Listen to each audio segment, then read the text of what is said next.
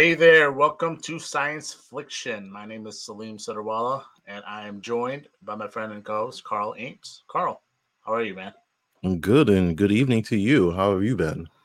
Good, good. We we haven't talked in a couple weeks. I mean, we we texted a little bit just to uh, say hi, but uh, yeah, we. Uh, how was your holidays? We we've been apart for a little bit. So how are your holidays? You do good with uh, everything. The snow is finally here. Yeah, yeah. I didn't work yesterday because of that, but um, okay. holidays in general uh, were pretty good. I made sure I ate um, way too much than I was supposed to um, to make up for Thanksgiving, and um, yeah, it still got some. We actually deep fried a turkey. Um, Oh, nice, turned out pretty good. nice, nice. Yeah, we went. I went to my sister's. We had a small thing. We normally deep deep fry turkeys like Oh, really? every Okay. Chris, every Christmas and like Thanksgiving when we get together. Um, my brother-in-law usually deep fries the turkey, but this year he smoked a, the turkey. Um, Oh, It was pretty good still. It was it was not as good as the deep fry in my opinion, but uh, it turned out okay. I mean, it wasn't too bad, and um and and uh, yeah, the food was good overall. Fun times with family. That's about it. I mean, can't complain. Did you get anything for Christmas? Like any cool toys or any cool gifts at all? Toys. You know, I'm turning 36 tomorrow. I don't have any toys or anything. Uh, no, I didn't get any. I didn't get any, but um, what did I get? I got uh, a couple shirts and a bunch of beard stuff. Um, oh, because. I like I own no beard, um, like male stuff at all. Right, just right. I just cut it off basically. So I got a bunch of balm and oils and lotions and stuff like that. So I'll be trying that out soon. How about you? Nice. Um, I don't normally get stuff for Christmas. My sister got me something, but apparently it didn't arrive in time. So she Mm. hasn't told me what it is yet. So I'll, I'll find out. Um, I did buy myself more Spider-Man comic books, so so Okay. I'm I'm slowly getting like we keep talking about the essentials of Spider-Man. I'm slowly getting them all. So I bought two more of those. I'm gonna have to go hunting at some comic book stores. I was able to find the other two online for relatively um, not expensive prices. I guess maybe those are hard to come by because there's a couple of volumes that were like seventy dollars, eighty dollars. That's a little bit crazy. I don't know if I need to pay that much because normally I've been able to find them for like 15, 20 bucks, depending on Mhm. what you know website it ends up being. It must be out of But- print or something. Maybe, maybe someone's trying to price gouge, trying to pri- price gouge in Spider Man's name. How dare they? He's Uh, hot right now. he is. He's always hot. He's he's the third most popular super uh, hero in the world. So, um, m- number one for me. But some people like some people like Superman more than him. I don't know why, but anyways, uh, we'll we'll get on with our show here. We we've uh, we have a fun one. We're just gonna focus on Spider-Man: No Way Home, um, because it's such a great movie, in my opinion, that we need to talk about it for the entire episode. And we do have our first guest. I'm excited. Our very first guest. Let's let's bring our guest in.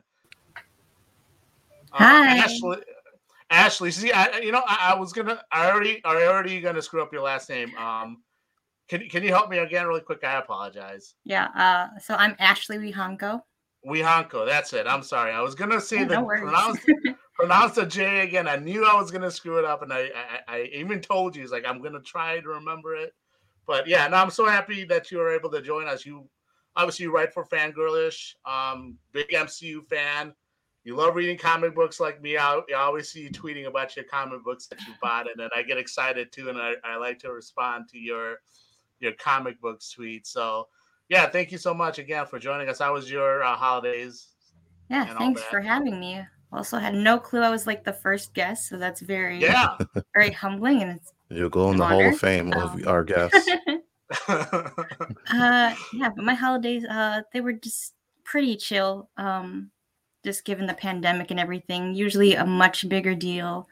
Um Right. both of my parents have big families, so usually see a lot of relatives, but not this year. Um but you know, it's just nice to I don't know, be at home.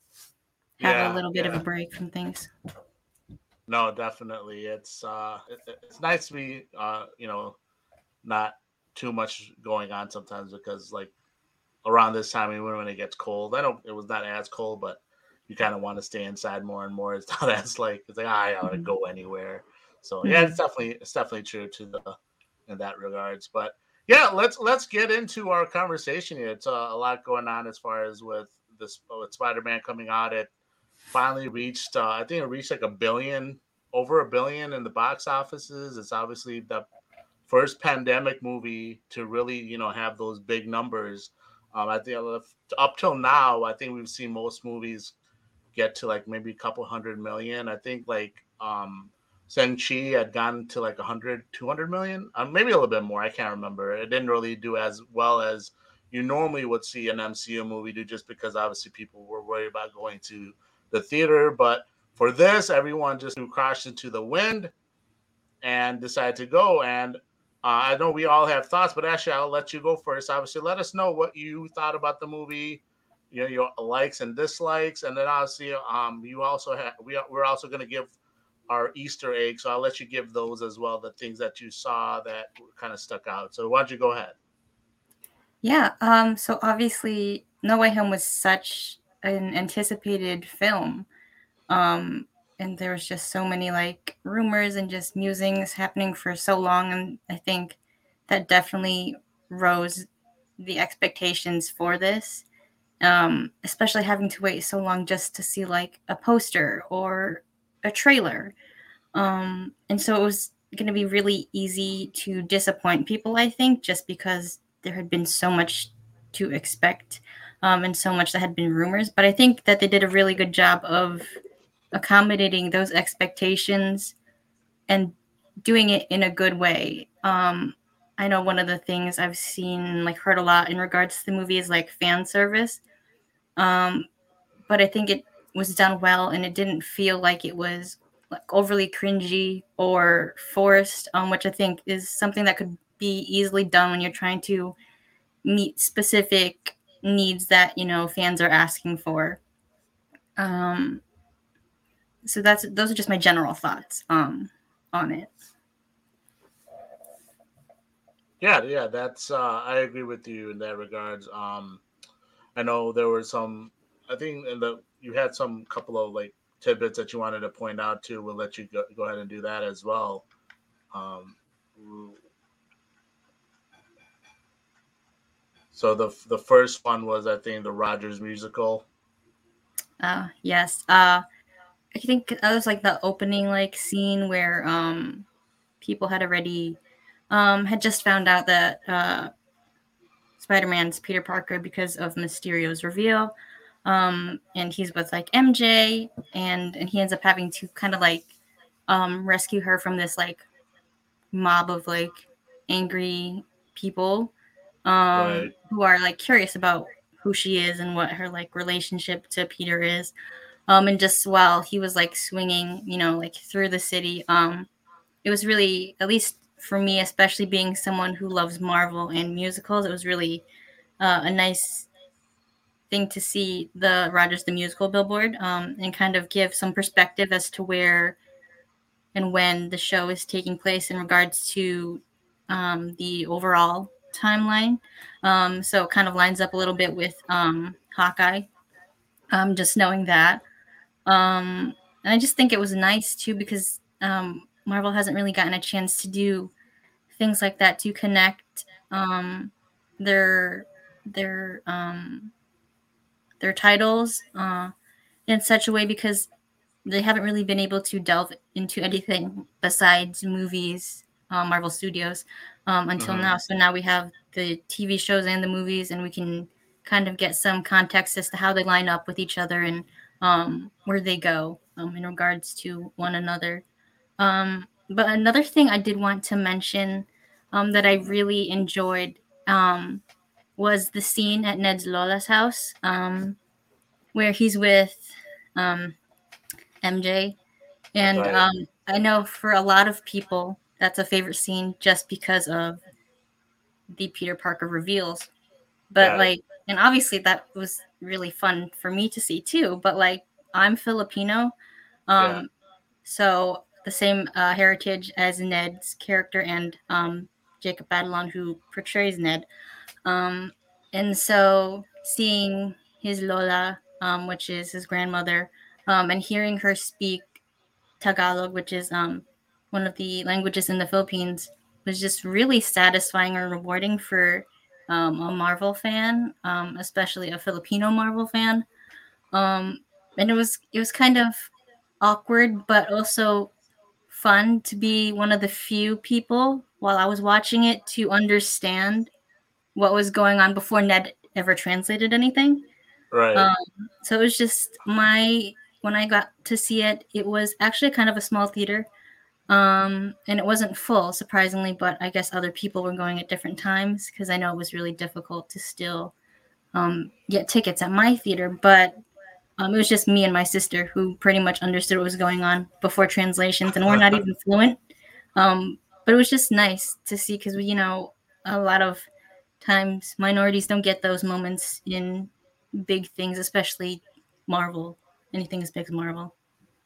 No, definitely. I I feel the same way. I I get times when there's a movie randomly that'll have like Hindi or Gujarati, um, which are like languages I understand, and I'll be like, oh, I know what that guy's saying, and and I, will like translate it to like my friends like just and they'll like laugh because it's something funny sometimes. Um, but yeah, it's uh yeah, it's definitely it's definitely fun, like really cool when when you can make a connection, like your personal connection to a movie like that. Um, and I think that like obviously a lot more, and we're seeing that a lot more happen now. So that's definitely fun. And I really um, like the um just to interject the in that scene, mm-hmm. um having Andrew Garfield as Spider Man go across the, the ceiling to go get spider webs out of the corner was pretty funny. Right. Mm-hmm. It, that was uh it was uh, the whole thing like her her his like Ned's grandma was like really funny like just the whole like she was like and, and I like that they didn't do subtitles like because I didn't think mm-hmm. necessarily like not not that it was not important what she was saying but it was fun because like with the her and Ned's interaction I thought that's mm-hmm. what made the scene better too like mm-hmm. like we don't necessarily need to see like what she's necessarily saying verbatim but we mm-hmm. got the gist of what was going on because the way she was acting to things that were happening. So you kind of put two and two together that she's kind of upset that these guys have appeared out of nowhere and right. was shooting webs and stuff in her kitchen. So yeah. Um, but yeah, uh, so yeah, let's move on. And the next one I think you wanted to mention in the mural that you had noticed something. Yeah, so um when Peter goes back to school, um and now everyone knows who he is. Um, and so now everyone at Midtown's like, oh, Spider Man goes to this school. Um, and then when Peter first gets in there, and he's greeted by like some of the staff and faculty. Um, in like the background of um, the shot with Peter, there's like a mural on like the wall at Midtown, and uh, I think this was also in Homecoming. Um, but I I don't remember seeing it then or um, pointing it out then, but um, when I watched No Way Home, I remember just like looking, and I'm pretty there's like a an inclusion of Howard Stark um, in the mural, which I think is is a fun little Easter egg, um, and something that you could like easily miss just because it's like a mural, and there's like a bunch of other people obviously included too, but yeah, like Einstein, I think was in it. Yeah. Um, yeah, you know, go ahead. Yeah, I don't know. I was just saying. Yeah, I think there was like people in like history. So like Einstein was mm-hmm. there. And I think I think Hank Pym was included too. Uh, yeah, I think I read that as well. But I I think I was I was I stuck on the sure. fact I was like, is that Howard? Um, especially knowing uh, uh that in the MCU they've had two different actors for Howard. Um, but then right. it was also kind of covered. So I was like, is that Howard or not? Um, and I was like, am I seeing things or am I right? But I guess I was right because I saw other people say it too eventually. So no, definitely, definitely. Um, and then the last one you had uh, something connecting like from the first movie. Uh, you wanted to mention as well.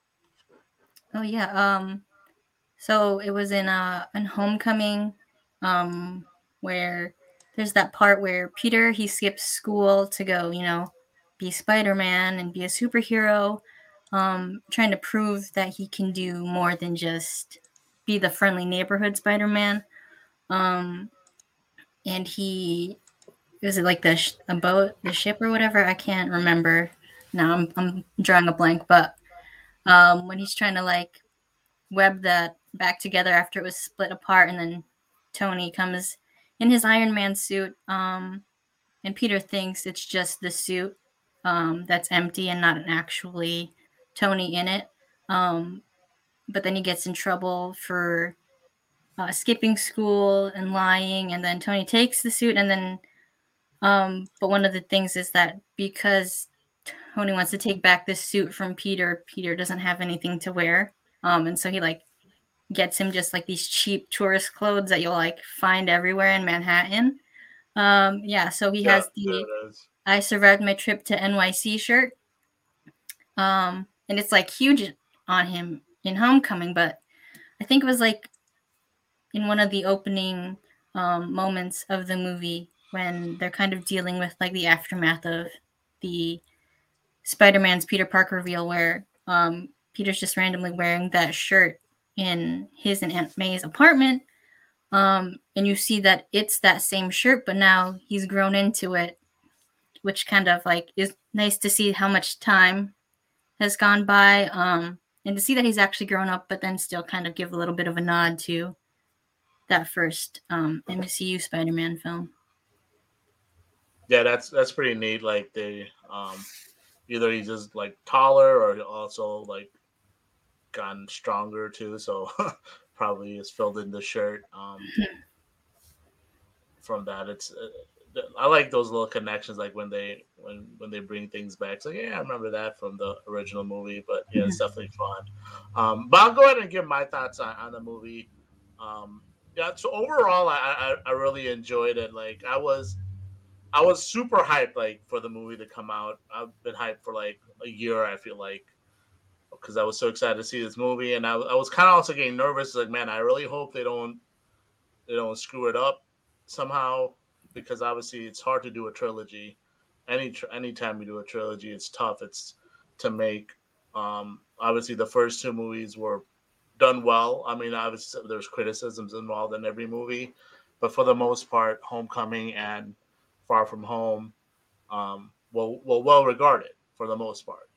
So having finished this off, and especially with so much hype involved, and you're bringing so many different characters into it, obviously not it's easier when you're not necessarily introducing a lot of new characters uh, because the characters that were supposedly going to be in the movie everyone already knew who they were like the actors and from previous movies. But still it's it's, it's there's a lot of moving parts so you get nervous like okay i hope they don't you know kind of rush it or they don't you know pace the story properly. But i thought they did. I thought they did pretty well with that. I thought they did really good job of of connecting you know uh, the villains connecting uh, Peter Parker, the storyline, the aftermath of uh, Far From Home, making that connection. Obviously, um, one thing I'll say that I con- I'm concerned with for the end of the movie.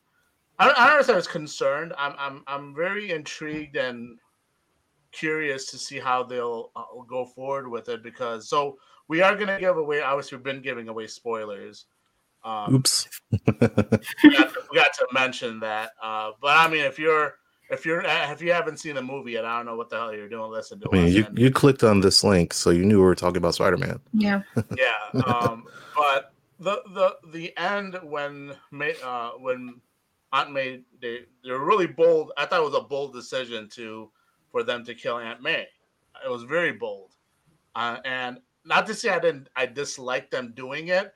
Um, in all all iterations of Spider-Man, while he's alone as Spider-Man, Peter Parker always has somebody in his life. Like he has Aunt May or eventually Gwen Stacy or even Harry Osborn for a little bit or Mary Jane eventually they obviously get married. Um, he's never like alone alone. Peter Parker is never alone on his own just nobody knows who he is or whatever. So that's that's intriguing to me and like that's when in, in, in the past in the comics and stuff like that when he's really alone he kind of becomes better so I'm, I'm i'm intrigued at how they'll they'll handle that and and as they go and forward to part four, and we'll talk about part four later in the show. But that's, I guess, actually, like I said, not a cons- maybe a concern isn't right, um, but I- am intrigued because I-, I get that they needed to do the with great powers comes great responsibilities, and they need to have Peter Parker learn that lesson. Uh, there needs to be consequences. Spider Man, there's always consequences um, to whatever he does. Like for every win Spider-Man has, Peter Parker usually takes two losses. Like every every comic book, it's like that. Like, yeah, he beats the bad guy, but in the end, something like he lost something while he while he did the right thing. That's that's what's um, Spider-Man's always been about. So I, I do like that they introduced that element because that's what element I think was missing in the first two movies, and the, the criticism for the first that criticism was just for the first two movies that like you know Peter Parker slash Spider Man didn't really face the consequences that he normally does or the things that he no, the, um, normally does. So those are my thoughts in, in that regards to the movie. So I, like I said, I really loved the movie. I, I thought how they the pace and everything, the acting, um, Willem Dafoe. Oh my God, he was just marvelous. Like that's can't incredible. Like I don't. I, I think like it's settled that I don't think they can have another Green Goblin because he like people will just not. I don't know if people will like it as much because he's just so great at it. If if there's a Green Goblin, it has to be him again somehow, um, because he's just so elite at it, and at least so soon. I mean, if, in Spider-Man Four, I I don't know people will like it as much if there's a Green Goblin in there.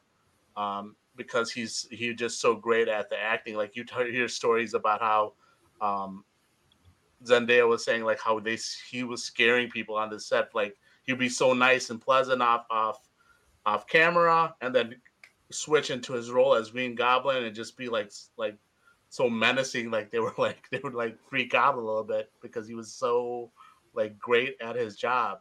So yeah, I mean all that was great. Obviously, and like I said, the just that little part that was for me concerning, but we'll move on into my little Easter eggs uh, uh, here. Um, I always like to point out one thing when when we talk about these shows is obviously MCU does over overall MCU does their own things. They have their own storylines, um, but sometimes they do take bits from the comic book. Um, and this is very loosely they took like the storyline. Um, there's a storyline called One More Day. Um, it's a comic book that had, uh, although you can throw on that picture really quick of the comic book. Uh, but yeah, so that's in there. Like I said, very loosely, uh, one more day as far as uh, they had they had um, in that move in that comic book. Obviously, he goes to Doctor Strange to try to make Doctor Strange forget uh, who Peter Parker is because he's that that this is post Civil War when he he does that reveal in the comics that he's Spider Man or Peter Parker is Spider Man. I think you meant to say it for Mephisto. He went to Mephisto. No, no, no. So that. he go, in the comics he goes to Doctor Strange originally. Okay. But well, Doctor, yeah. Oh yeah, but Doctor Strange then says, "Yeah, he can't do anything." Like he tells him no, from then Mephisto okay approaches him. Like on, on like originally uh, Spider-Man Peter Parker doesn't know that he's talking to Mephisto after he leaves like the Sanctorum. Mm-hmm. Um, but yeah, so there there's another little Easter egg in, in regards to Mephisto. I thought it was there's there's a devil in disguise, like when Peter's walking into high, the high school with Ned and and MJ I thought Devil in Disguise that's a that's a little nod to the comic as well because it says, um, like I said, like with, with Mephisto being involved in the comic, uh, I think they they tried to add that in there as well. Um, and then the and then the other one when he's in the in the movie when he's in uh, the Sanctorum and he's talking to Doctor Strange and Doctor Strange is doing that spell. Um, similar storyline again when he asks Doctor Strange to make everyone but MJ forget. Because in the comic, that's what he does. and it's a kind of like a little, you know, throw throw throwback to the comic, a nod to the comic, I should say, uh, as far as what what they were kind of making that connection. Uh, the next one I thought was cool was when he is on the bridge and Doctor Octopus is appearing. Um, not that one, although the one, yeah, that's correct. So you see the suit there, the way that it's similar to in Spider-Man Three with Tobey Maguire. Uh, later, eventually, the tie gets cut off too. This the same way that you see um, Tobey's tie getting cut off. I thought that was a nice little nod uh, to Spider-Man Three and obviously the previous movies.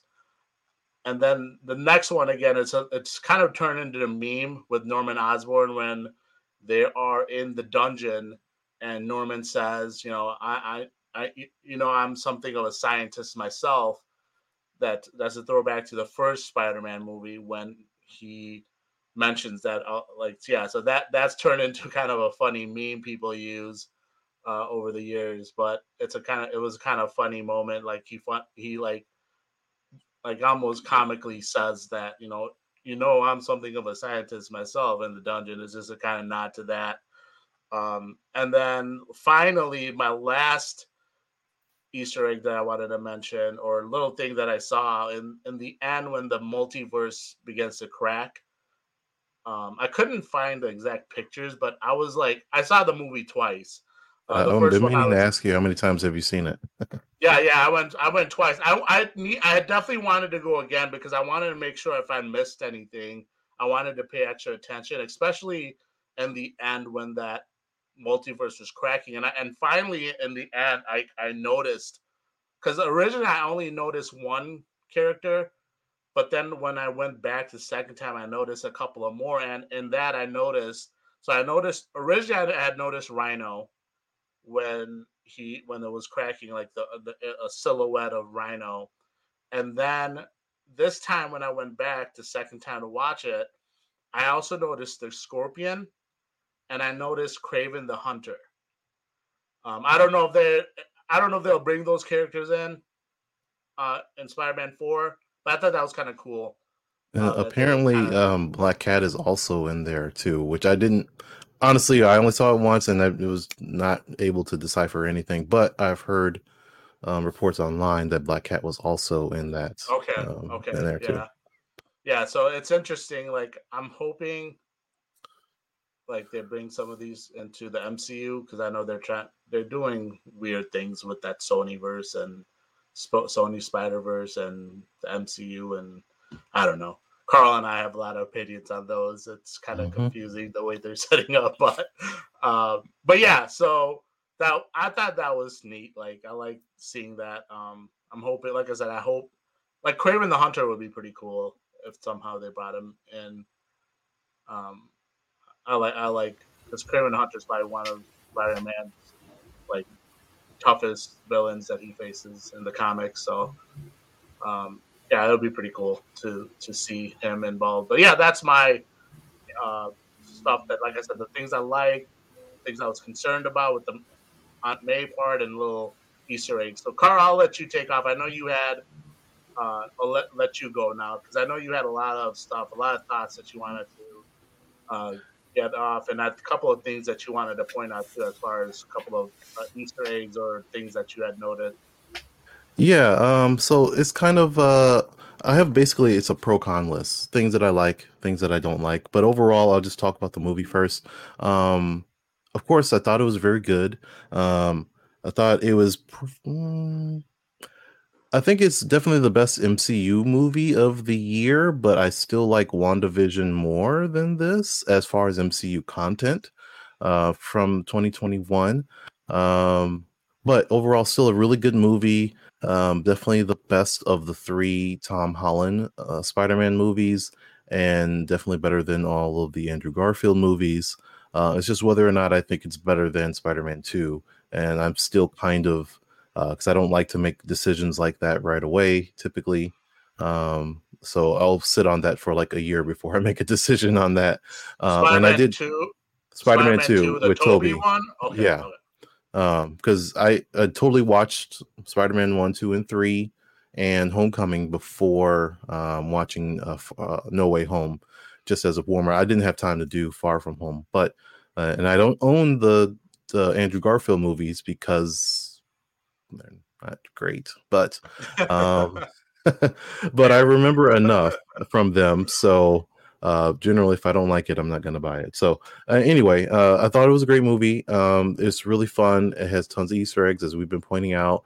Um, really good acting from Tom. Uh, William Dafoe was fantastic, and uh, especially me getting to watch or have uh, watching Spider-Man One and seeing uh, Norman Osborn and Green Goblin in that movie, and then seeing him in No Way Home. It's just like he was such an underappreciated acting performance in the first Spider-Man movie, and now we're getting more of it. Like I absolutely loved the fight with him uh, and Peter in uh, Happy's apartment, and they're just crashing through the floors, and Peter just punching and punching him, and he's just like, like all of that. I was like, yes, that is a crazy person. I love this, and uh, just all of the the content with Norman was uh, 10 out of 10. Like I absolutely loved it.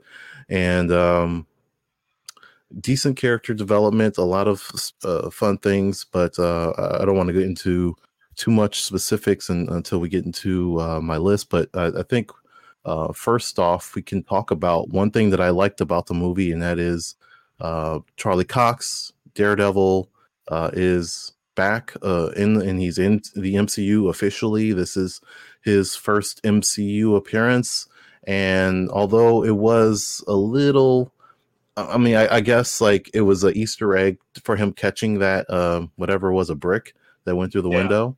Um, I thought that probably shouldn't have done that, but still, yeah. um, it was still fun to see see that because it just kind of tips like, oh, he had there's something strange with him.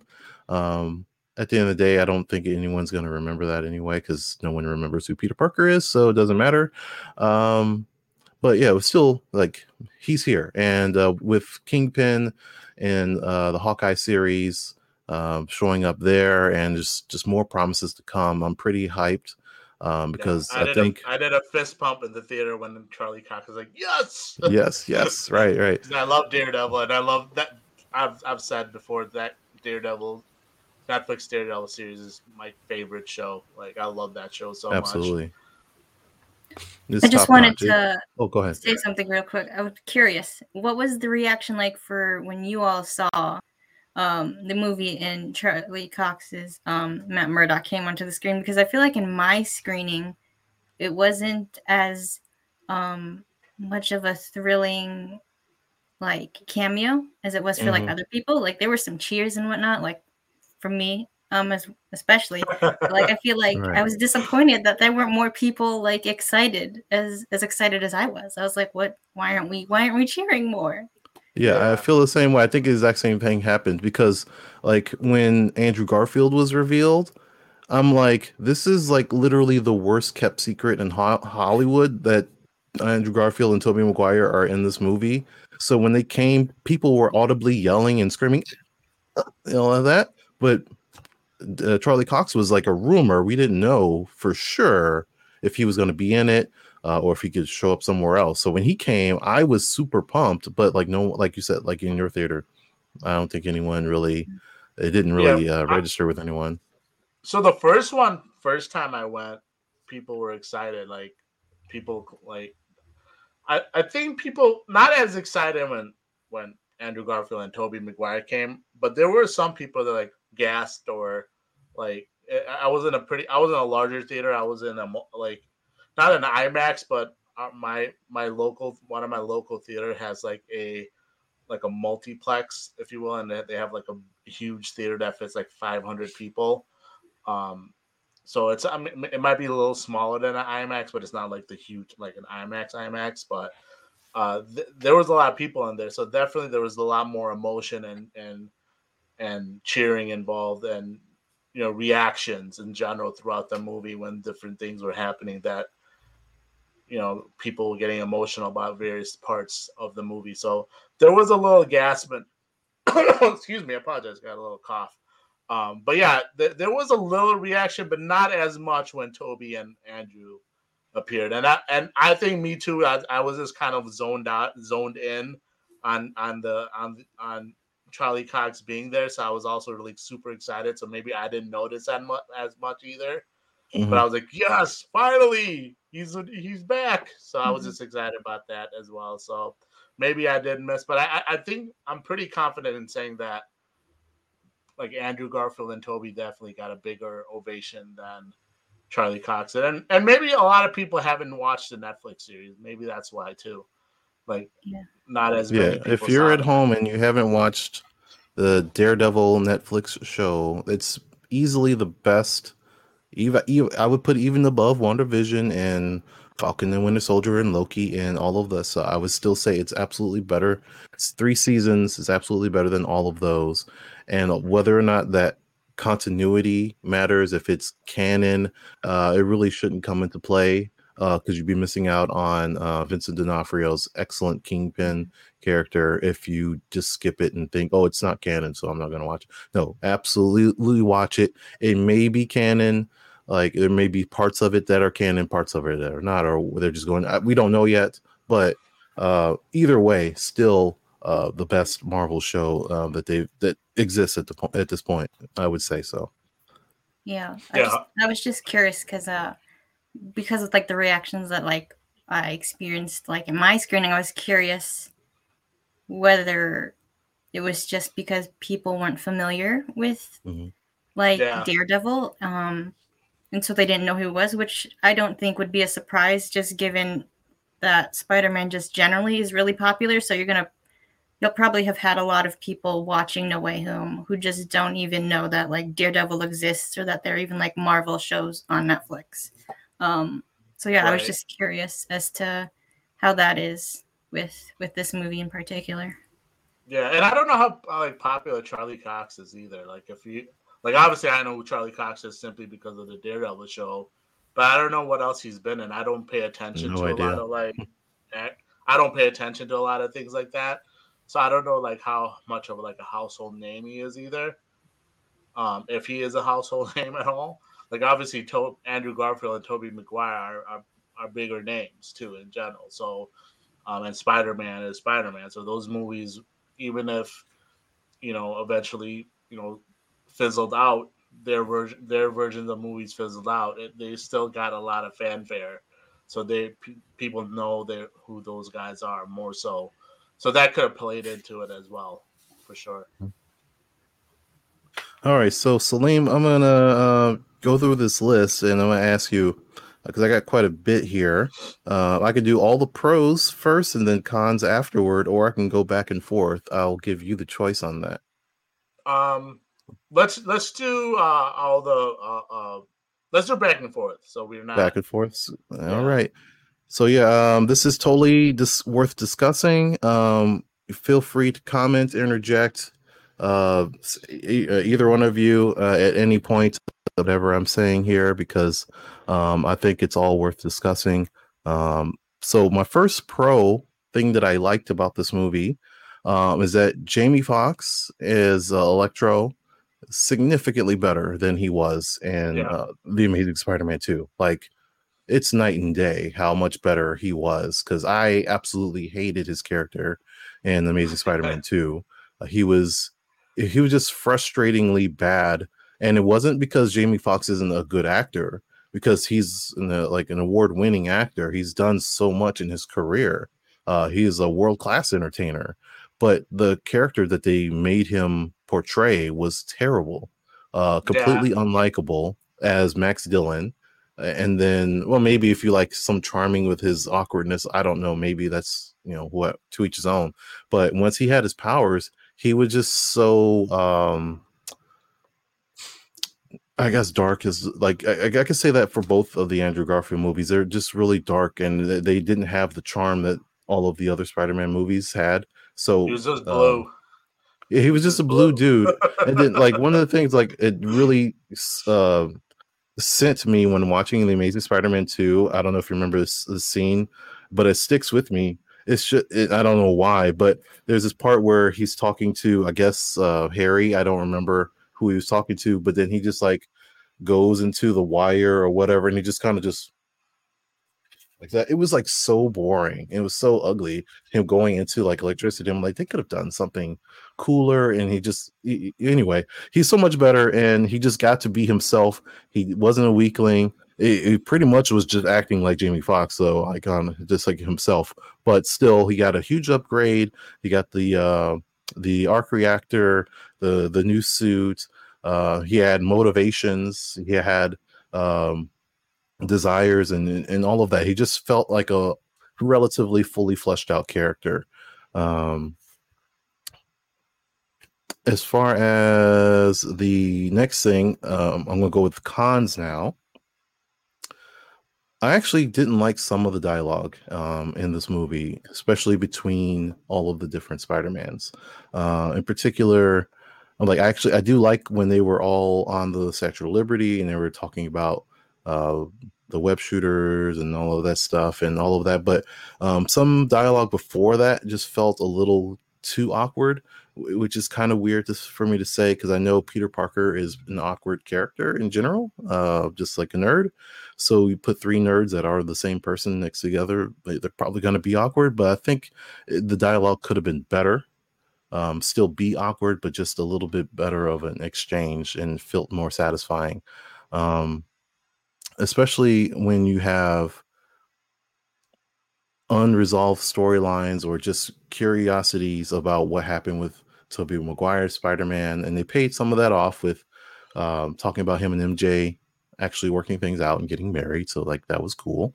And but we really didn't get anything out of Andrew Garfield unless you like you said you've seen it twice. Do you remember them actually saying what happens to Andrew Garfield Spider-Man after he fought Rhino in that little little post credit scene? Well, so they mentioned like in the lab scene when they're working on um, the the cures for the rest of the villains um, outside of Doctor Octopus. They're, they're him and and Tobey are talk. Andrew and Tobey are talking, and obviously Tobey mentions he has uh, MJ, and they work things out. And he and Andrew's like, "How about you?" Like, oh, he's like, you know, there's not much time for Peter Parker. And Tobey kind of says, you know, hang in there, things will get better. You know, so maybe that's a hint towards him eventually meeting mm. his MJ, like in his maybe. universe. That's a nod towards that. You know, I, I will get more into that because I think there's something to talk about as far as Spider-Man Three. Um, we'll we'll we'll, we'll revisit that conversation because we are mm-hmm. going to talk about that later in the episode as well. But I think yeah, that kind of hinted towards it. Yeah, so uh, definitely, I think they were hinting towards that for sure. Mm-hmm. All right, so back on the positive side, um, I like that Andrew Garfield's Spider-Man had a redemption moment with saving MJ. Um, that just it meant a lot to his character to be able to redeem himself from not saving Gwen Stacy in Amazing Spider-Man 2. Um, so I just thought that was that's probably the most uh, significant thing that happened with Andrew's Spider-Man in this whole movie was uh, him being able to save MJ. Um, okay, and the con negative, which you were mentioning earlier, Salim, about Aunt May's death. Um, I also I didn't like it, but I think you know for different reasons. Like, and I totally understand why she had to die, because if they're going with the the the plot of everyone that knows who Peter Parker is, or will forget him, so Aunt May can't forget Peter Parker and then just exist. And then he would just be trying to convince her constantly, Hey, I am your nephew. I am your nephew. Like it wouldn't work. That would be really weird. And then she'd probably think he was uh, like stalking her or something like that. So she had to go. And that was like the only real thing holding him back from being able to complete that spell because with MJ and Ned, there's friends and stuff, but and at least they got another life. They got to go to MIT. They're still friends uh, and all of that, but that wouldn't work with Aunt May. It just is. It just isn't, and that's the only family that he has. So she had to die. But I still would have rather it been someone else because, like you said, he he always has somebody, and if it's not MJ or Gwen or Harry or somebody, at least Aunt May is around. Um, even you know she's died many times in the comic books, but you know obviously she comes back because she he needs somebody. Uh, yeah. I would have rather it had been hair, uh, happy though that had passed away uh, in that moment in that scene. Uh, obviously, that would make a lot of things have to switch move around.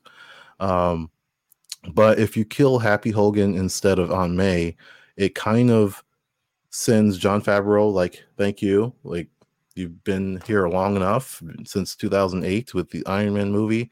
It's time to move on. I highly doubt Gwyneth Paltrow even wants to come back to do any more uh, Pepper Potts stuff, unless she's in the um, the Armor Wars series with um, right. Don Cheadle, uh, which you know we don't know, but like all of the Iron Man characters are kind of not necessary outside of War Machine uh, at this point. So I would have rather seen Happy go, and it still would have been an emotional thing because they have a bond. It still would have been important, and but again, that changes the whole plot of everyone that knows Peter uh, will forget about him. So you it would have to have been a different spell or a different result or something like that, uh, which is you know writing, but that's this is how I felt.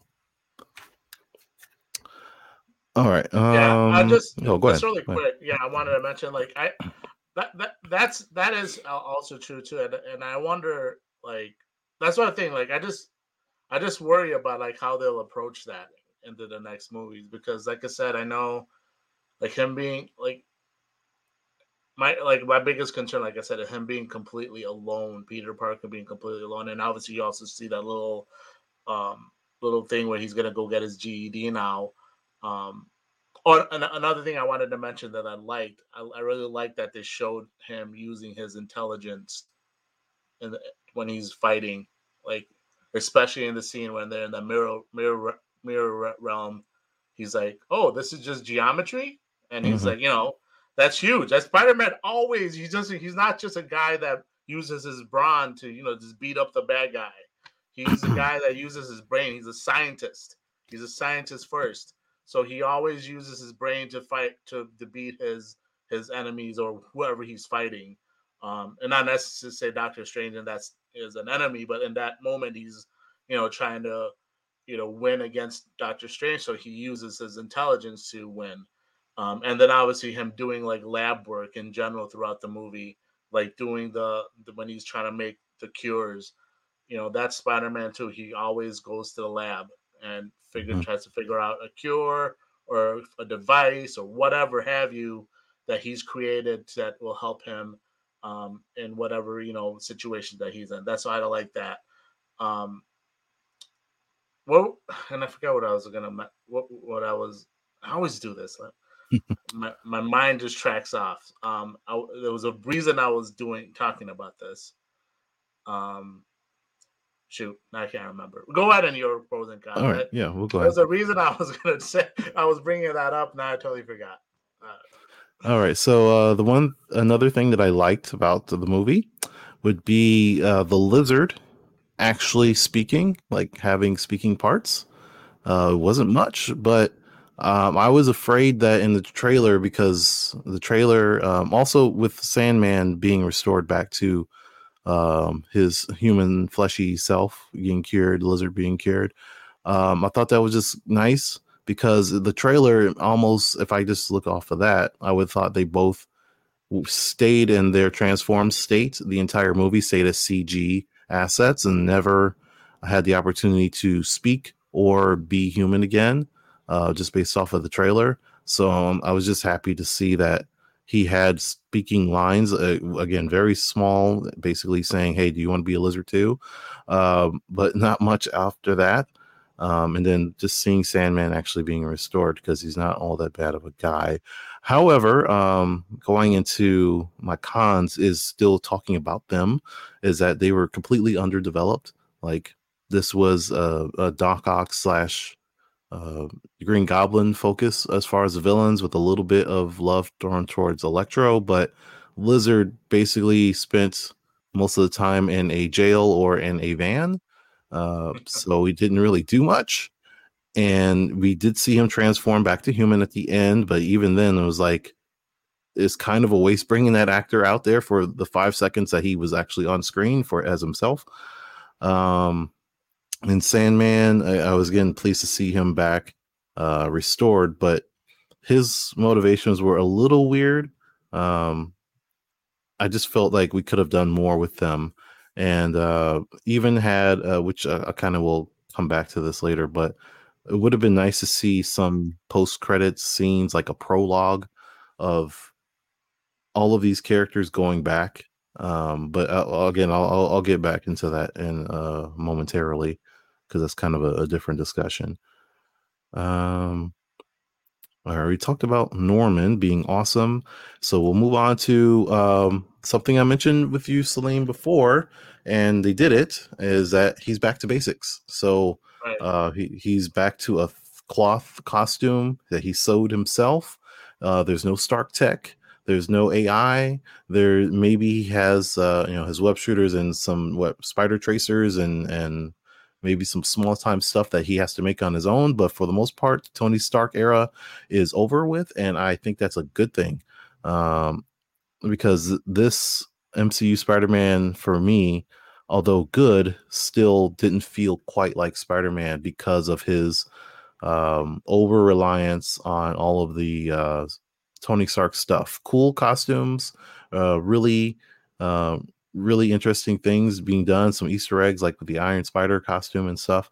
But at the end of the day, Spider Man is just a dude in a costume, some web shooters, and his intelligence. And I really want that Spider Man to show up. So I'm actually more excited for the future of Spider Man movies with Tom Holland um, than I am with even with this movie.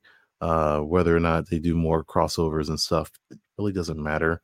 Uh, I just want to see what MCU's take on a classic um, young adult Spider-Man too. Because that's the thing, uh, like I said before, that my favorite Spider-Man is the era of him being in college, young adult sort of stuff, not high school and Yeah. not too old, but just like just trying to figure things out with his life, and he'll have that opportunity now. Um, and I just re- I just yeah, go ahead. remember what I just remember when before I went into my little rant about the science of reason I was going into that. They show him he's going to take his GED uh, to get his GED. I'm hoping that they have him in college at least for a Yeah. movie, and they show him trying to get you know his science degree. Um, you know, in whatever like he's gonna be majoring in. But I hope that somehow like he ends up going like ESU or something like that because obviously in the comics he goes to Empire State University. yeah, he ain't getting into MIT. Well, yeah, obviously because no one knows who Peter Parker is anymore, so those results are out out, out the door, um, unless he has a um a, a Matt Damon like Good Will Hunting thing where he just works at MIT and then gets in because he's like super smart. He shows like he's super smart. Anyways, yeah. So Yeah. Ashley, did you have any thoughts on on that as well? Like the the angle of them showing him being um as far as you know getting like his GD and then obviously showing his like intelligence and things like that. Yeah, uh, you mentioned the before that the geometry um, tidbit. I thought that was really fun um, and nerdy in a very appropriate way um, that Mhm. you'd expect out of him. Um, and I did like that quick shot where they, you know, give that glimpse of the GED like study book or whatever when he's moving into that new apartment and on his own completely. Um, Right. Yeah. Yeah, it'll be interesting. Like I said, I hope that in the next movie he's in college and he's like, I don't know how that'll work out, but yeah, mhm. hopefully he's like seen as acknowledged as being this this really intelligent, um, you know, person. Um, because in the comics, obviously, he's not like you know Reed Richards or anything like that, but he is like maybe like one of the thirty top thirty smartest people in uh, the in the con- Marvel universe. You know, he's he's not you know he's a really bright person. So that's that's an important part of who Spider-Man Peter Parker is. So that's that's definitely going to be something we like to see. Yeah, um, just one more thing on the like the GED like bit. I think it was important to like it's like such a small moment, but it helps provide so much context as to like what exactly the state of the world is for him and everyone else in relation to him. Because like, yeah, no one knows Peter Parker, but that doesn't exactly mean he couldn't try to go back to not necessarily Midtown, but at least just any other high school and try to like somehow like enroll there and get his like degree or his diploma um and then you know try to go to college after that um but like now we know he's kind of just giving up on that and just going straight to the GED and figuring out where he can go from there. Right, right. Yeah, and everything isn't uh which is like really important to Spider-Man's character that everything isn't glitz and glamour and you know money fixes everything for him. He has to literally start his life all over. He has no family. He's going back to school to get his GED. He has to get like a regular job.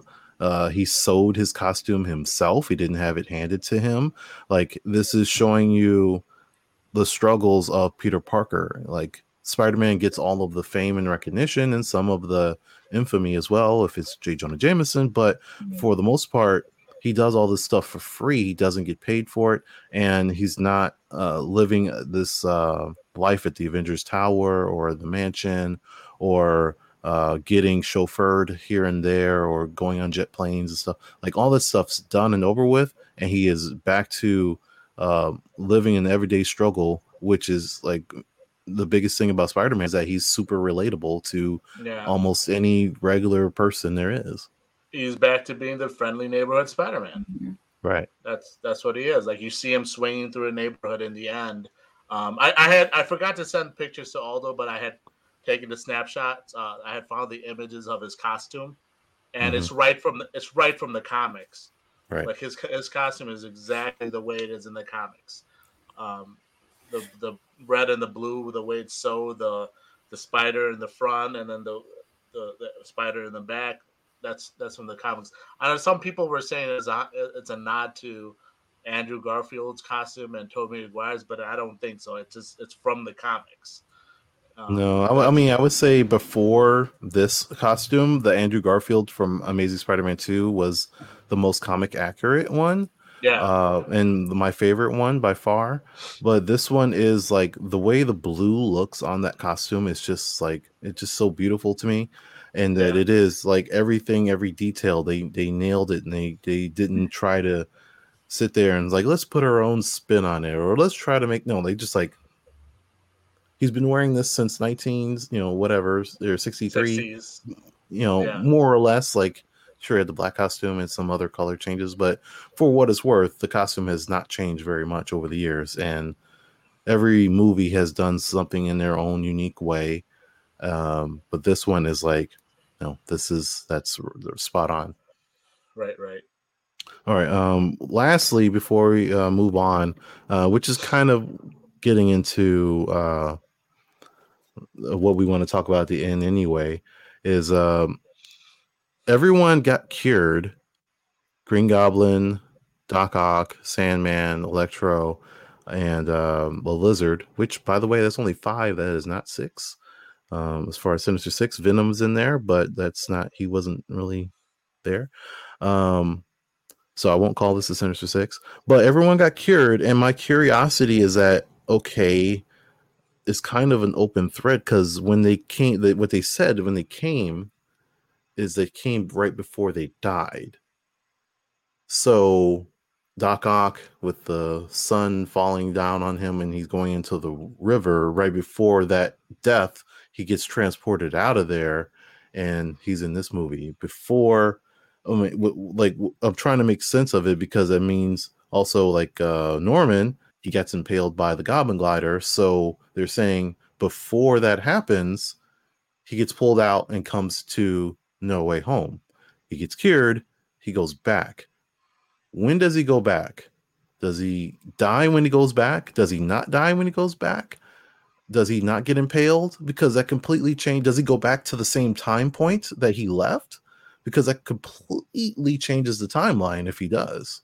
And I, I, feel like we needed some sort of prologue or some so something to res, you know as a resolution because if he goes back and he at the same time he left, he's still alive. That means uh, Harry doesn't hate Peter Parker for killing his dad because he didn't died, that means he never became Green Goblin and he never died fighting Venom. Like that's like oh, completely changing that storyline. And if he doesn't, and maybe he goes back at the uh, you know current timeline, like current time as Tobey is you know, old Peter Parker, that means he would have been dead for however long, and then now he's back, and they have to explain why he's alive again. So there's this kind of stuff like that. Um, also with Vulture and uh, or not Vulture, excuse me, that's a whole nother thing with uh, uh, the Lizard and Electro and stuff. They had the same deal. They were they died fighting Spider-Man, and they go back. So how how does that affect those universes and those characters? And I feel like the, leaving that open ended was a, a negative to me. Yeah, I see what you mean. Um, kind of confusing, and if because it, it, changes a lot because he obviously talks about how Harry Osborn died, and that Harry Osborn is an interesting character I want to get into later, um, because they don't mention either Harry Osborn in this movie. Like they we mention his name. We well, they yeah. mention his name, but they don't. You know, it, it's interesting that if everyone that knows Peter Parker is supposed to come to this universe, but Harry Osborn didn't come.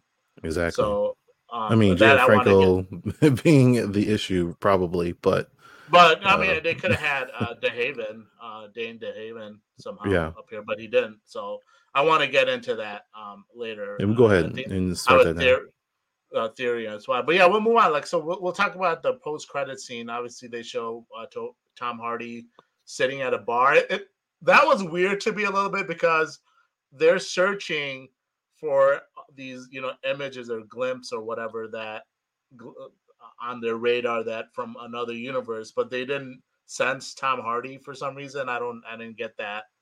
Um that was kind of confusing but it's kind of funny his bar scene he's kind of just like his normal like weird self he's like trying to get notes on this universe that he's in and then obviously after uh after everyone is sent back home so he gets sent back to his world or universe as well. And we see a small little symbiote that gets left behind because he's about to like Venom is about to say, okay, let's go to New York and go confront this Spider-Man um, guy, and then and then all of a sudden he gets up and he vanishes, but the little symbiote stays behind. So I'm guessing that little symbiote is gonna crawl from I don't know where they're the Caribbeans, Mexico, to, or Mexico, all the way to uh, New York eventually to see Spider Man. I'm guessing that's what that means. Um, what were your guys' thoughts? I'll start with Ashley um, on that scene.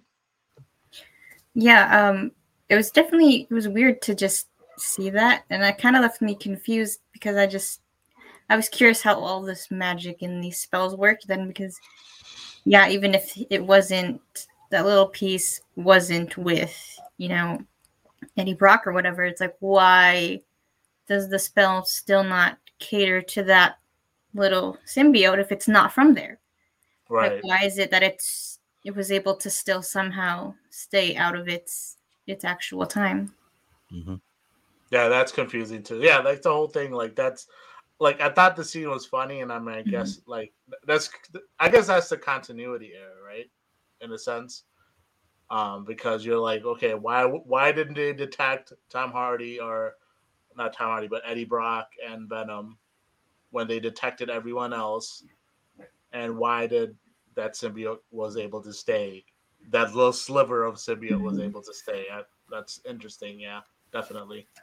Uh, Carl, how about you? What are your thoughts in general about? Yeah, I'm, I'm, with you guys on that. Um, I mean, at the end of the day, they got to make this stuff work. Like, yeah, they, like you know, they want people want um, Spider-Man and Venom to fight at some point, which raises bigger questions. If he's not staying in the MCU, he's just there for a blip and went back. That means at some point, because we know they're going to do Spider-Man versus Venom somewhere. Uh, whether or not I mean, I would assume they would do Tom Hardy versus Tom Holland and not do an MCU version of Venom and not, you know, I, I mean, who knows? Maybe we do get um, Tom Hardy in the MCU as Venom as a separate one from Venom verse. Maybe that can happen. Right. Um, because we don't know, like everyone, um, just in general with Loki, they're variants. and there's there there could be a variant of, or the sacred timeline version of of, of Eddie Brock. There could be, um, which gets into Harry and stuff. Um, there could be still a Harry Osborn and the Norman Osborn in the MCU that are not played by William Dafoe, uh, and they could still exist. Oscorp doesn't exist at the at, at this point, but they could still exist as people, uh, and maybe that even just you know get some some fires going in that regard. But uh, but yeah, they have to explain some of this, uh, and they have to make it happen some kind of way. Uh, which I give you credit, um, Celine, because you did point this out. Um, I didn't know in that at the Venom post credit scene that he actually said we have knowledge from the multiverse. I thought he said universe, yep. and that's why I didn't believe you. Eh, but since he has knowledge from the multiverse, yes, it makes sense that he was even there to begin with because he knows from the uh, uh what's his name, uh, Topher Grace version of Venom, right. who Peter Parker is. So it makes sense that he would be there. Um, I was right. See, how dare you? You were right. I I misheard. I only listened to so much. Um, these old ears. Um, but yeah, but but that theory is not just checks out, but it is valid. That is why he was there. Uh, but it still raises a question, as you just said, why wasn't Harry Osborn in any version of Harry Osborn there? Uh, and I'm pretty sure there's other characters that know who Peter Parker um, what that was Spider Man. Um, if we go look at the tapes, um, why they weren't there, even Gwen, like Gwen could have been there, right? Right, so, right. Um, yeah. Yeah, but, and this would kind of move into the the Spider-Man for what we want to see and stuff, and that's my theory and and why they didn't introduce Harry Osborn, because I, I do think that they're going to bring in a Harry Osborn um, I, I don't know how much they'll bring in a Norman Osborn. I mean, like I said, you know, MCU does their own thing, so they don't necessarily need to necessarily need to do like an Oscorp and and whatnot. Because um, I found it interesting, like I said, that neither Harry Osborns were brought into this movie, um, and I think that's telling. And um, for the fourth movie, like I, I, I do eventually want to see the black costume and and, and a, him fighting a Venom. Um, but I, I, would hope the fourth movie they just let him be the regular yeah. Spider-Man for the entirety mm-hmm. of the movie, and maybe in the end of the movie, like in a post-credit scene or or at the last scene, he can become like the black suit that kind of helps him defeat his main villain or whatever. Um, and then going into like the second, like so supposedly they're going to do another uh, trilogy. So then Spider-Man Five can be when he has the black costume more so and so forth. But yeah, I, I, I find that interesting, and I do think Harry Osborn is going to be introduced. This universe is your Harry Osborn um, is going to be introduced, and I think they had rumor like, I mean, I don't know if that's an actual rumor, but I think uh, pa- like passingly, Tom Holland mentioned like Timothy Chalamet playing Harry Osborn, um, which I think would be a solid choice. I think, in my opinion. But they said they would, uh, they could potentially bring him in he doesn't have to be, um, like I said, he doesn't have to become the Green Goblin in this MCU. He could eventually become Venom um, in this universe. Uh, like they, because they could become best friends still, yeah. and eventually Spider-Man will have a best friend that he battles. And I know a lot of people are mentioning Ned becoming the Hobgoblin, but I feel like that's too easy. Like especially when they know they talk about in this movie that I don't want to be of you'll never I promise you I'll not become a villain to you or I won't try to hurt you. So I think they kind of squashed that that he's not going to mm-hmm. be the. Um, he doesn't remember that. He doesn't remember saying that now. So. Mm. I don't know. I, just think I don't. I don't know. I, I don't see it. I don't. They're not friends. Become, yeah, well, they aren't friends, but that, I think they'll become friends again. I mean, I, I think they'll be at some point, and I'm, I don't think they're writing those characters off. So, yeah, um, that's my question though. Like, I just want more Zendaya. that's all. I mean, like, respect to like uh, Ned and everything, but I want more MJ. However, I can totally see them going in another direction um, with the supporting cast, like you said, bringing in Harry uh, because Harry is his best friend. Like you know, uh, despite uh, oh, the comic book history, Harry is his best friend, and Right. uh, Ned Leeds was not really that in the comic books. They kind of made him. Uh, the Ned Leeds in the MCU is a combination of multiple characters from the comic books, but uh, his uh, best friend is Harry Osborn. And Right. personally, I would love to see um, they actually go in another direction with the Osborns. With um, one thing that we've never seen is like comic accurate looks for their hairstyles between maybe kind of Sandman, but I've seen so much fan art over the couple, past couple of years of a black version of Norman and Harry where they have like waves, like you know, black people have like Mhm. waves and stuff, Yeah, and it would yeah. just and it just has that, and but he's actually a Green Goblin, so I would love to see uh, a black Norman and Harry with with the waves, and then and then I guess like the mask is just a wave cap, but um, right. but that was still it would be really cool to, for a, a big change and it would be a, a great opportunity to make something different and diverse as well as uh, giving him a look that is kind of hard for you know like somebody like William Dafoe to pull off you'd have to cut his hair off or figure out something but um, William Dafoe is amazing but i think we've already other than j jonah jameson we've established that you can have the same character in different universes and they look different. So um, I think it's it, other than Jameson, we can we can totally do that. Um, and then we can act- also. Oh, Sorry, I, I'm terrible with that. I can't. I No cannot actors cast anything. No, I doesn't mind to play them. No, okay. I watch animated things, so I don't know people's faces. Um, so, um, but yeah, in bringing in like Gwen Stacy as well, and another opportunity to move away from MJ, which again I want Zendaya back, but um, bringing in um, Gwen Stacy and um, even Captain Stacy and some other supporting characters, even going some more of the modern characters. Um, would be a, a nice way to segue the Spider-Man. Yeah, hundred percent. That would be, um, yeah, it'll be interesting. Like as far as the thing characters that do. How about how about you? Actually, have you thought about what you want to see in Spider-Man Four, um, as far as characters and what they do with uh, Peter Parker, Spider-Man, and so forth?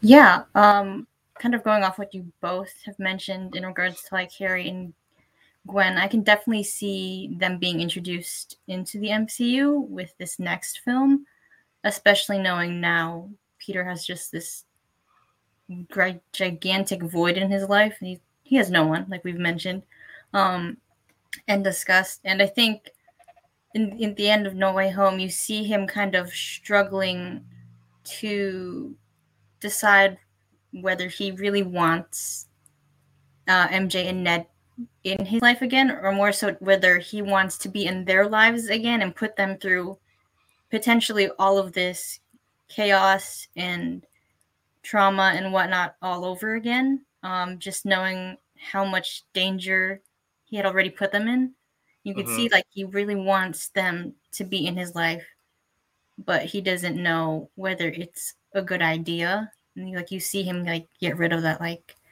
um card with like what he wanted to say to like MJ or whatever. And I think introducing Harry and Gwen could be a good way to provide some contrast as to what Peter wants to do moving forward and whether he thinks it's better to move on from his past that no one else has any knowledge of uh, and whether or whether he wants to just kind of start over completely um, and move on to other people while still maybe like um, giving some regard to the people of his past because that's just it'd be weird for him to not care about them anymore. Um, but i think it'd be a good an interesting way to bring in those characters that we haven't been able to see in the mcu yet um, from marvel studios like we have in the the other spider-man um, films. Yeah, you know, and I know Carl, you mentioned that they're gonna do a Black Cat movie, but I would be kind of The interested to rumors. see- I would be kind of interested if they bring uh, Felicia Hardy slash Black Cat into the MCU because when he is alone, when like in the comics, when he doesn't have MJ anymore, uh, and he's alone as Spider Man, he and uh, Black Cat and, and Spider Man kind of have a relationship. So that's Yeah. something maybe they could tackle as well. Yeah, I'm, Um, glad you mentioned that because I now actually would rather have Black Cat than to have Gwen Stacy. That's a character that we have not seen in at Yeah, all in exactly. any any of these Exactly. movies. So you're giving, you know, because you know, just like with uh, Homecoming and stuff like they didn't give us Spider-Man origin because we've had it so many times. We don't want to see the same stuff over and over again. I think the this is being the end game for Spider-Man. This is the opportunity to go in a completely new direction and introduce new characters. And Black Cat is a perfect example of a character that is both a anti-hero as well as a love interest for Peter slash Spider-Man. That would be a great direction for uh, him to go. It's just whether or not Sony wants to make this a Black Cat movie and keep it in their universe and do their own Black Cat universe stuff, a trilogy, or if they're gonna have it be uh, officially an MCU character that they only use with the Spider-Man movies, which would Right. be definitely better And like said, she's not film- interesting outside of Peter. No, exactly. I think she's very uh she's she's a big character with Peter Parker or with Spider Man, not so much Peter Parker because obviously uh, she Yeah. doesn't know who Peter Parker is, um, or she doesn't know that Peter Parker is Spider Man. She But, doesn't yeah. care. Yeah, she doesn't care. She they they just have that little because obviously she's introduced as a villain um, because she's a cat bur- burglar burglar, Mhm. um, and they eventually kind of have that situation kind of the same way as Batman and, and Catwoman have in in a sense Mhm. uh, that relationship as just Batman and Catwoman. They have Spider Man and, and the Black Cat have end up having a relationship. And the villains I was thinking about, I mean, obviously it's it's super early. Who knows what'll happen, especially with Kingpin. Like I would like to see Kingpin just because I would like to see him fighting characters in the neighborhood, like doing like the fighting like mobs, mobsters. Because in the early on, that's what he really does. Before you, I mean, he does mix it up with super villains like the Green Goblin, um, the um, the the Vulture, and all these other you know villains. But I like I, I do like like when, remember when I mentioned the enforcers. Like it'd be kind of interesting. Like you know, Kingpin hires the enforcers, and then and, and the Scorpion he may has the Scorpion made.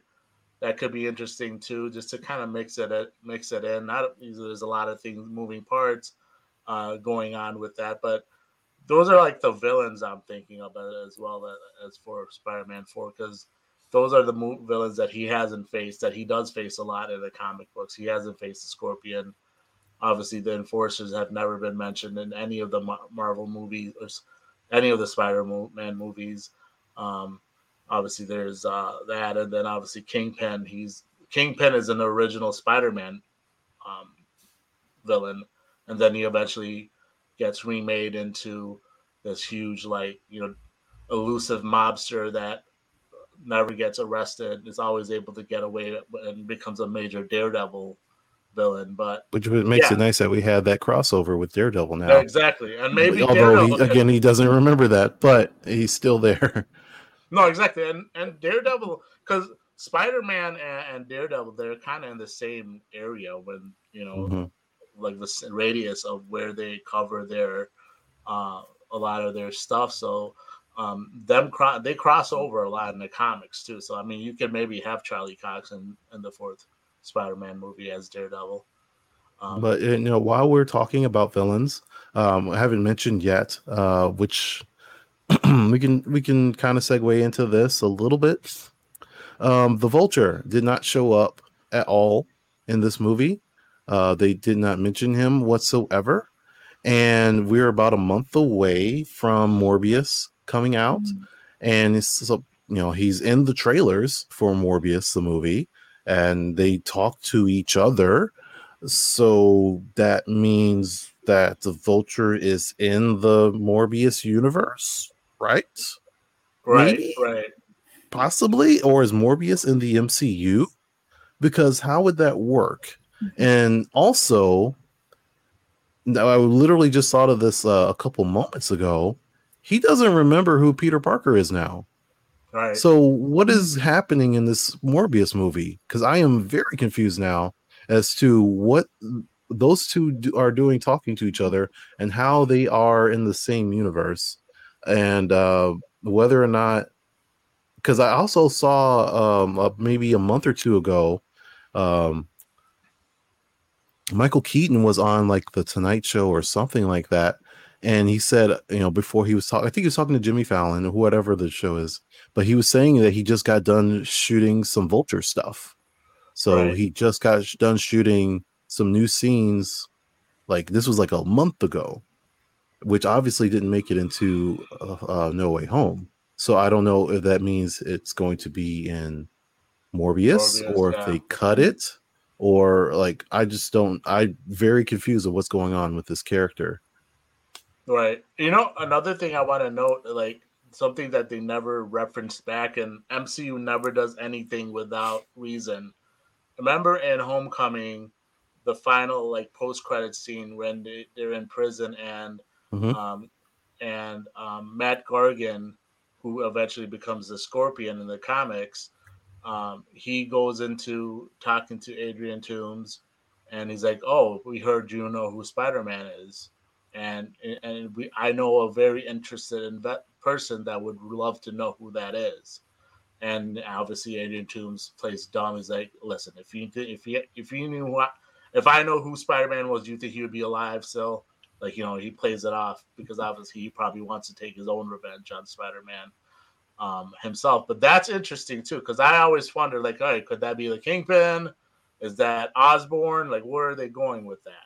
So uh Mhm. that will probably be revisited too. Well, like, what are your thoughts on Ashley? Because, like I said, you know, they never do anything without reason. Like, they don't just have throwaway scenes. Yeah, I completely forgot that scene even existed until you just mentioned it now. So it's definitely interesting to think about now, especially given the context of No Way Home and no one knowing who Peter is.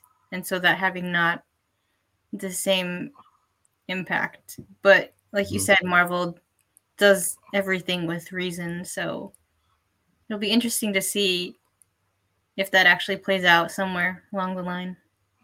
right. I yeah, think so there's a be- small chance that it won't, but Yeah. uh, and I only say this because also in Homecoming there is a continuity error at the beginning of the movie where um, they're talking about um, you know Adrian Toomes and his crew getting all the stuff from the Chitauri, uh, you know from from the Battle of New York and everything and Right. uh, damage control.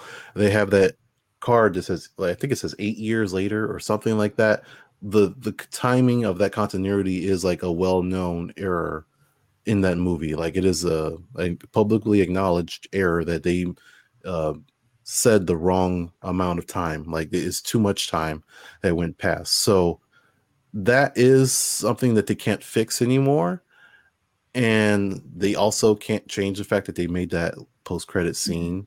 Um, because they probably just thinking now, okay, we're gonna go in this direction with Spider-Man. So there's a chance that they may not even flesh that out, is what all I'm trying to say. Um, I don't like that, but I, I think there's a chance that they just like, okay, well, we just got to move on. Yeah. I mean, isn't which I can't remember which movie it is, but isn't one of the like post or like mid credit scenes for one of like the MCU movies? It's like Thanos and he's you know about to like get the gauntlet, and then we find out later. Obviously, that's not that doesn't line up anymore because That's you know, true. he gets his own um later on, and that one was like a fake. Um, so I mean, it's definitely possible, but Yeah, that's true. You never know. It, it's interesting to think about. But the final thing we'll talk about, um, obviously after the Spider-Man, um, Spider-Men, if you will, were introduced into uh, No Way Home, uh, a lot of fans started talking about how Andrew Garfield never got his like trilogy and a conclusion to the story, if you will. Um, I mean, technically, you can argue Tobey Maguire potentially didn't get one, but he at least he got a tr- trilogy, um, and so did Tom Holland. He got at least one trilogy, um, and eventually he'll probably get another trilogy. But Andrew Garfield, then a lot of fans are like, maybe they should do uh, uh, a trilogy for Andrew Garfield and have have closure for him, and maybe eventually actually meet as MJ and you know have some kind of like final closure. I was thinking about that. I kind of went back and forth on it. I didn't know how much I wanted that to happen, but I was thinking, like, you know, if, if Sony is doing all these characters, like all these, you know, you um, Spider-Man uh, villains that are not part of the MCU, maybe it makes sense to have a third Spider-Man with Andrew Garfield just to have him get closure. Um, I don't know if you guys remember, but there was a rumored one that was supposed to be in production. It was like pre-production. They had a plan, but then it was squashed. Um, there's an uh, image I had uh, sent. If uh, although if you want to pop it up really quick. Um, but yeah, that was Spider-Man three that was originally planned. So like they had Shailene Woodley as Mary Jane Watson. I mean, Dane the the DeHaan was supposed to be back as Harry Osborn slash Green Goblin.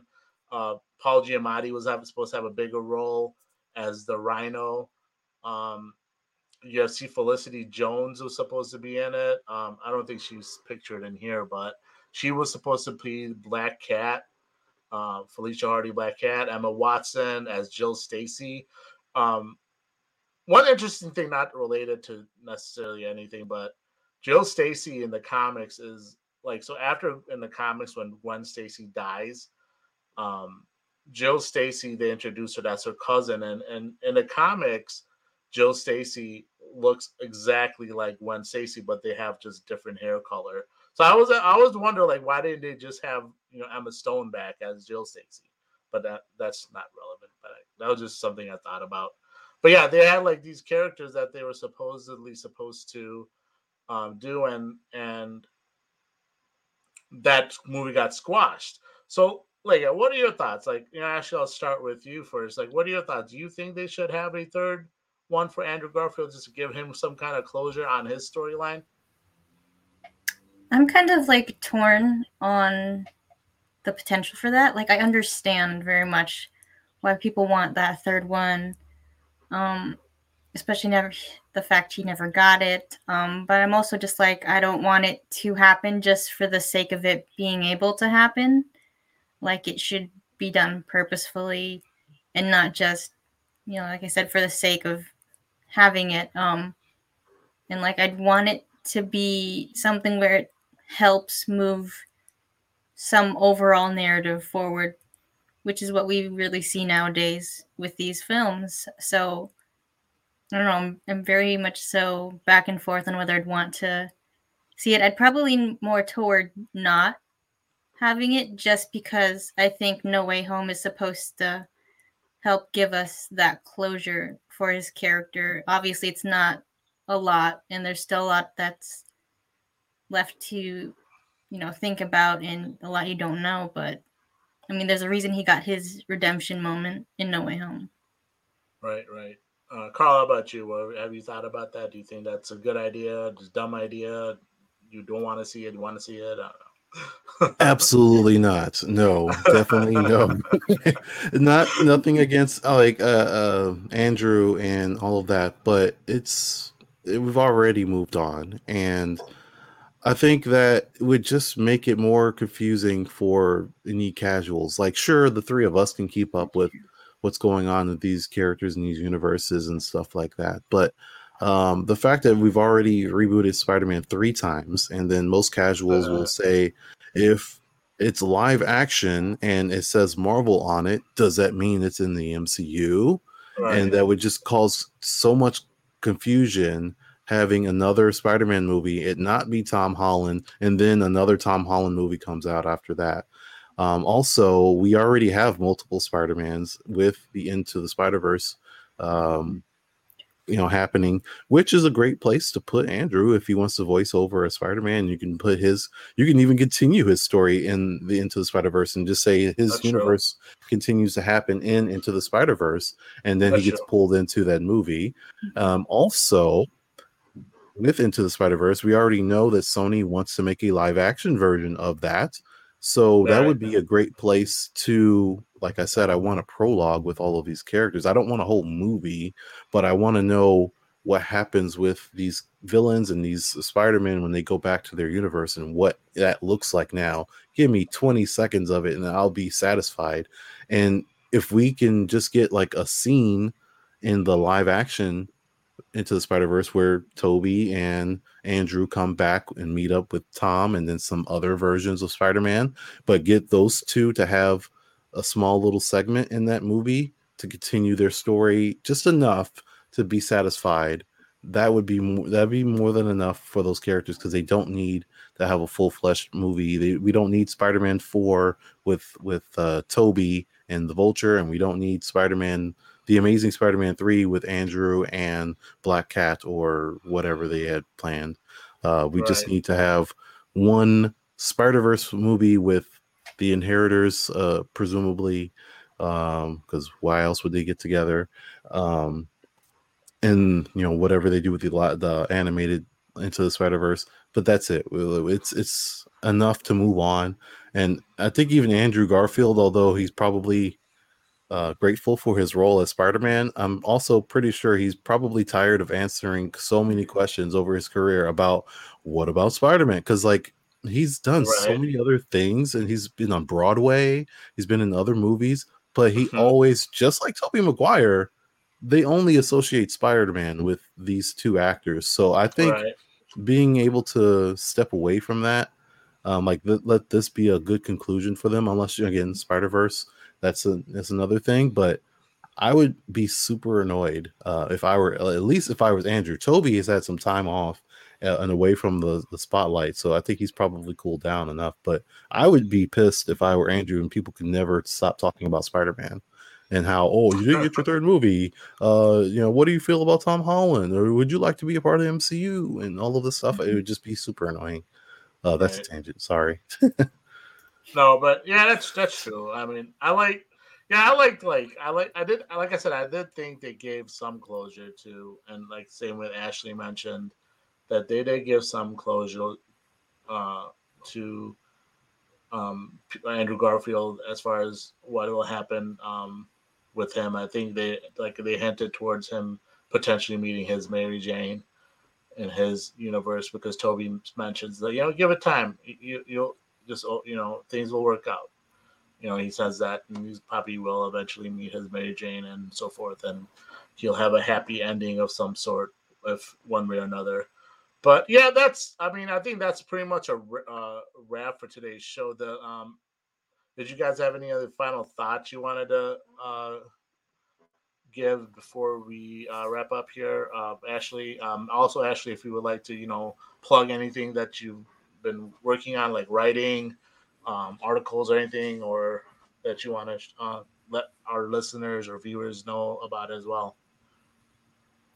Uh, nothing in the works at the moment. Um, there's a, nice little break from Marvel. Um, we're getting right now, which is like a little upsetting, but also kind of nice. Um, uh, so nothing in the works yet, but um, I'm always happy to, you know, talk Marvel or whatever. If you want to follow me on Twitter, um, my handles um, uh, on the screen, um, but at Vihango12. Um, if I have anything, I'll post it there. Um, might do a blog post or something on my personal site about some favorite comics I read this year, but we'll see if I have time for that. Um, but yeah, that's cool. Excellent, excellent. Carl, how about yourself? Any final thoughts? Um, we didn't get to mention it, but um, Miles Morales was right, somewhat right. referenced by Jamie Foxx's Electro. I hope we get to see a Black Spider-Man. One. There's a Black Spider-Man out there somewhere in the multiverse. So cool. You know, I mean, it's we, funny. We, like we're gonna see it eventually. It's it's too bad this this you know Spider-Man you know, originally Peter Parker, you would think he would be black because like the times that you know are made and it's it's tough because like obviously he's like the guy that like Jamie Foxx makes a nice joke about it. Like he, you know, he lives in Queens and helps out poor people. Mm-hmm. Like you would think, you know, like you you would think he's a white guy, but no, you know, it's it makes a little joke. But yeah, he does reference it. This is the second time um, Miles Morales has been referenced in the MCU. So I think eventually I don't know when, uh, but down the line he will. And and I hope they do it as a standalone. Like I don't. I hope they don't just kind of plug him into a movie with Peter Parker. Like I hope they have has like to the- be introduced somehow. I guess, but like I Mhm. mean, in in in the Miles Morales is like he's in a different universe. Like his Spider Man, his Peter Parker dies at the event, and he takes up the role as Spider Man. And like it's, I think like the, the it's like a Peter B Parker or something like that. I can't remember. That's In the comics. Yeah, but I think in the comics that's how it is too. Like No, in- Oh, in the Ultimate comic books, that's right, where so- that's where Miles comes from. From Ultimate, the Ultimate Right. line. Right. Yeah. So that's a different universe than Mhm. the Amazing Spider-Man. So, um, yeah, it's just interesting to think. But obviously, we'll we'll see what happens with that. But, But on that note, real quick, wouldn't it be awesome if they introduced Miles Morales as Spider-Man in the Venom universe that's true. first? Hmm. Like, because calling it like the Ultimate Universe, they can, or they can call it whatever they want, but that there's a Spider-Man in that universe and he fights Venom, and it's Miles and not Peter. And then eventually they move Miles over to the MCU. Yeah, I mean they could do that. Um, I don't know how they would cross over again unless Doctor Strange has a spell again that brings Peter people that know Peter Parker over. I don't know. I, we'll see. Well, they, But yeah, anyways- they've done it. you know. yeah, we'll see. Anyways, uh, we'll see how that works out. But anyway, that's a wrap for today's show. Obviously, please follow us on our personal Twitter accounts at Science Fliction, and Carl, you can follow at Ninja Turtle. If you missed any previous episodes, you can find us under the Barroom Network on YouTube and also on all major and minor podcast platforms. Thank you again to Ashley for joining us. Thank you for everyone for tuning in. As always, for Carl and myself. Till next time. Peace out. Hi.